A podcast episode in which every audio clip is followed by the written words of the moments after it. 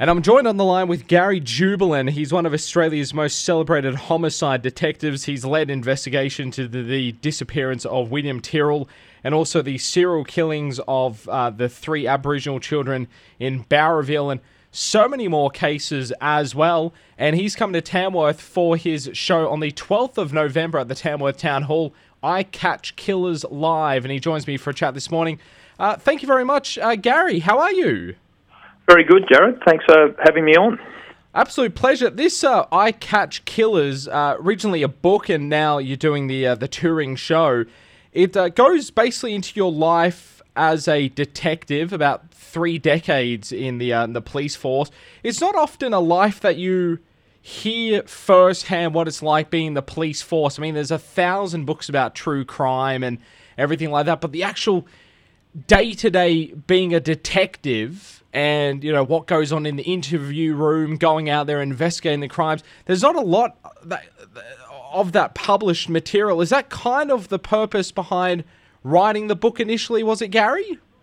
Writing the book when I left the left the uh, police, and uh, was, I was approached to write a book, and I, had been approached before, and I hadn't really thought about uh, going down that path. And then uh, I thought about, uh, you know, the interest that was in um, criminal investigation and uh, the the type of uh, crimes that I investigated investigating homicides for 25 years, uh, I decided to write a book, and there was a lot of interest in the book, and it was a very personal account. The book it was a, a you could uh, title it true crime, but it's also somewhat of a memoir. Um, how crimes impacted on me. More importantly, and it's not certainly not glorifying crime is uh, the impact it has on victims. And so people can understand a little bit about the world of crime and, and what detectives actually do when we get up and go to work each morning.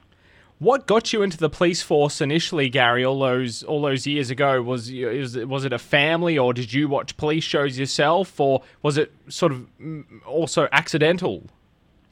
It was very much accidental. I did watch police shows, and I, I still remember Homicide, which is a very, very old uh, TV yes. series. But with the doors shutting, all four of them getting out of the police car at the same time. But uh, I, uh, I didn't have any great desire to be a police officer. It wasn't something that ran in the family, and uh, I was working in the building industry, and I, I saw two police chasing a bad guy down the street one day when I was having lunch, and I thought that looks like fun and so that's the reason I actually joined the police. I applied the next day, so it wasn't any noble reason why I joined the police, but the, it felt like a glove when I, I started the police academy. It was something that I enjoyed and uh, was very rewarding, and uh, yeah, it sort of changed my outlook. It changed me as a person, no doubt. But uh, it's been an interesting career, that's for sure.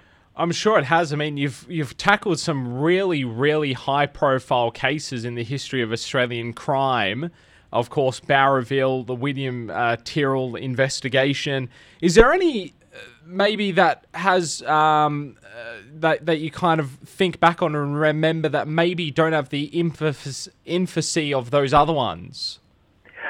Look, all the uh, all the crimes that you investigate uh, leaves an impression. The ones that you've identified, they're ones that I I worked for a long time. So obviously, you become further embedded in the in the community, the victims, and every, everything else. But I can say that every homicide you go to does leave uh, leave an impression, and uh, I've said it takes a little bit out of you, but it also adds a little bit because uh, you do learn a lot from uh, the way people react in times of uh, grief and uh, under pressure, and so yeah, they stick with you. I won't say that they haunt me, Jared. Mm. Um, yeah. Sometimes I, I, think back and I'm I'm sad about what I've seen and uh, yeah. what's occurred with the victims. But uh, as a homicide detective, you had a role to fulfil, and uh, so the way that I dealt with the, the grief that you were confronting on a daily basis was just make sure I did my job as best as as best I could. It's obviously in your blood. I mean, that many years in the uh, the police force. Um, how many hours goes into some of these cases, how much work goes into them. I mean, you see the police shows, and it, se- it seems like they basically live at the police station. Is that not too far off the truth, or is that a bit of a stretch?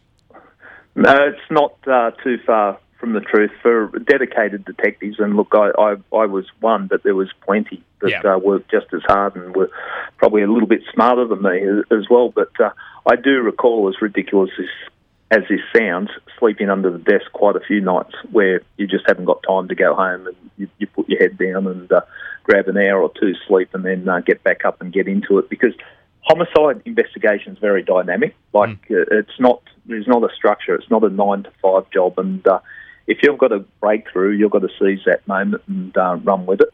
And so that takes you into some ridiculous hours. I'm not sure how um, HR issues would uh, be going with some of the hours that we actually worked, where you work around the clock for you know well over 24 hours. But that that is the nature of the work. Yeah, that's it. I mean, it's it's all consuming, I guess. And as you said, when you get something, you just need to you need to go with it. Is that it? Also, mentally is so hard to shut down as well.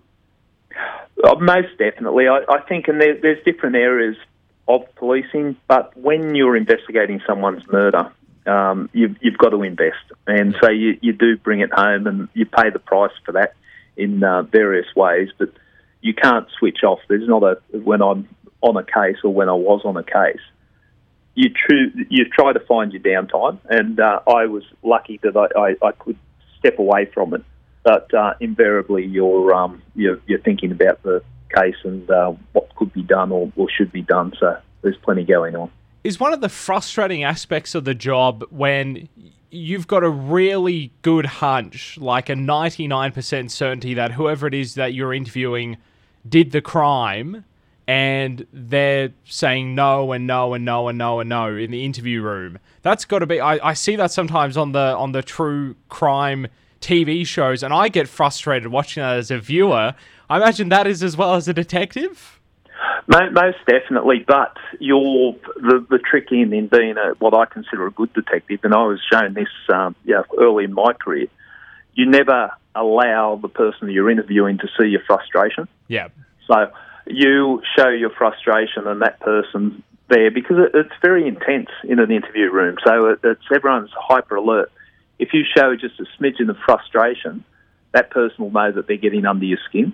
So I think, you know, on the out, out on the surface, I wasn't showing that frustration. But yeah, of course it is frustrating. But uh, you know, our job as uh, homicide detectives or as police was to gather the evidence and uh, you know hopefully get the uh, get the conviction if the evidence uh, weighs up. But uh, there were some cases that were particularly frustrating, and yeah, it's hard breaking down a person that hasn't got a conscience in the first place.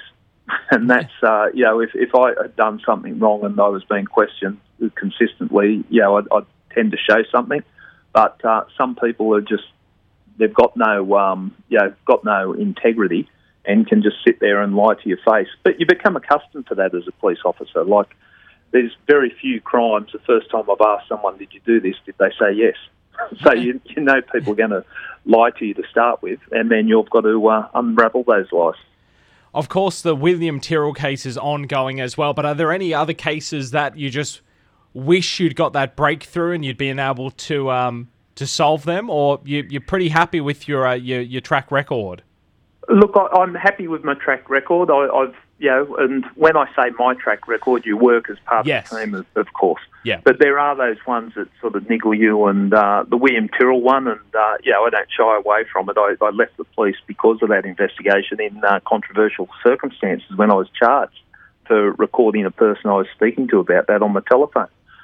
But with the William Tyrrell matter, I had no regrets for what I did. I, I, led the investigation for four years, took it over five months after William disappeared. And, uh, you know, you make a commitment to the families that you will do everything humanly possible to find out what's what's happened to their loved one. And, uh, yeah, that's what I was doing with the uh, William Tyrrell case. The Bowraville case that you, you mentioned in the introduction, the three Aboriginal children that were murdered, still to this day they haven't got justice the only thing that uh, I, I, think that uh, I helped with the families is showing that uh, yeah people do care about the murder of their three children because that didn't appear to be the case when they were first murdered. There was a lot of issues go, going on. So all the cases uh, stick with you. In, in regards to Tamworth, yeah, so towards the end of my career, one of the the last murders I did was a particularly terrible uh, crime in uh, Tamworth of uh, the murder of uh, Tia Luckwell a, a young lady yes. murdered, and uh,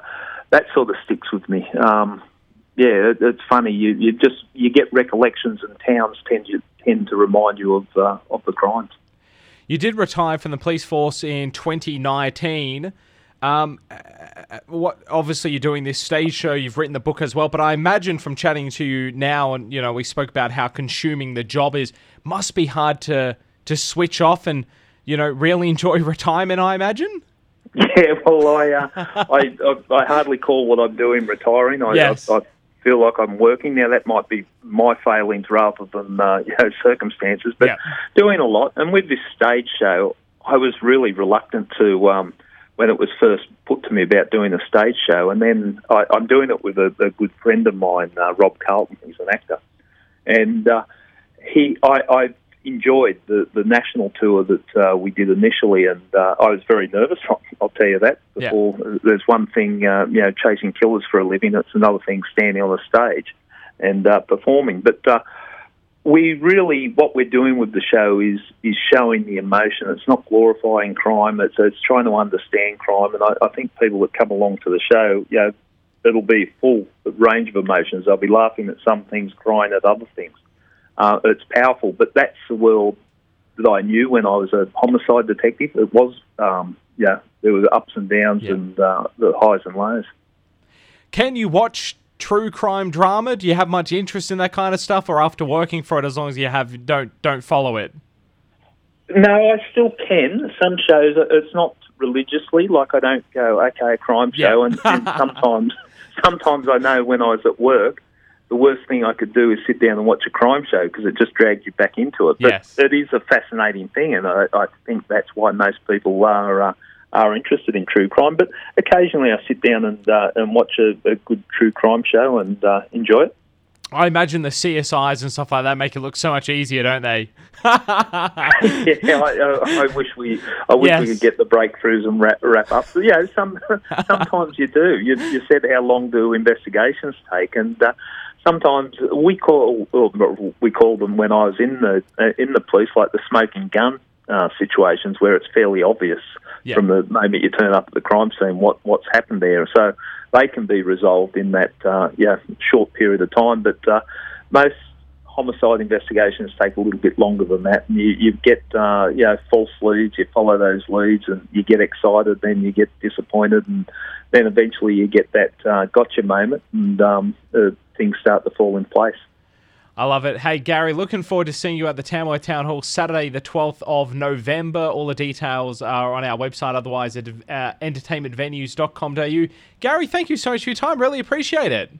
Great. Thanks, Jared. Nice to chat.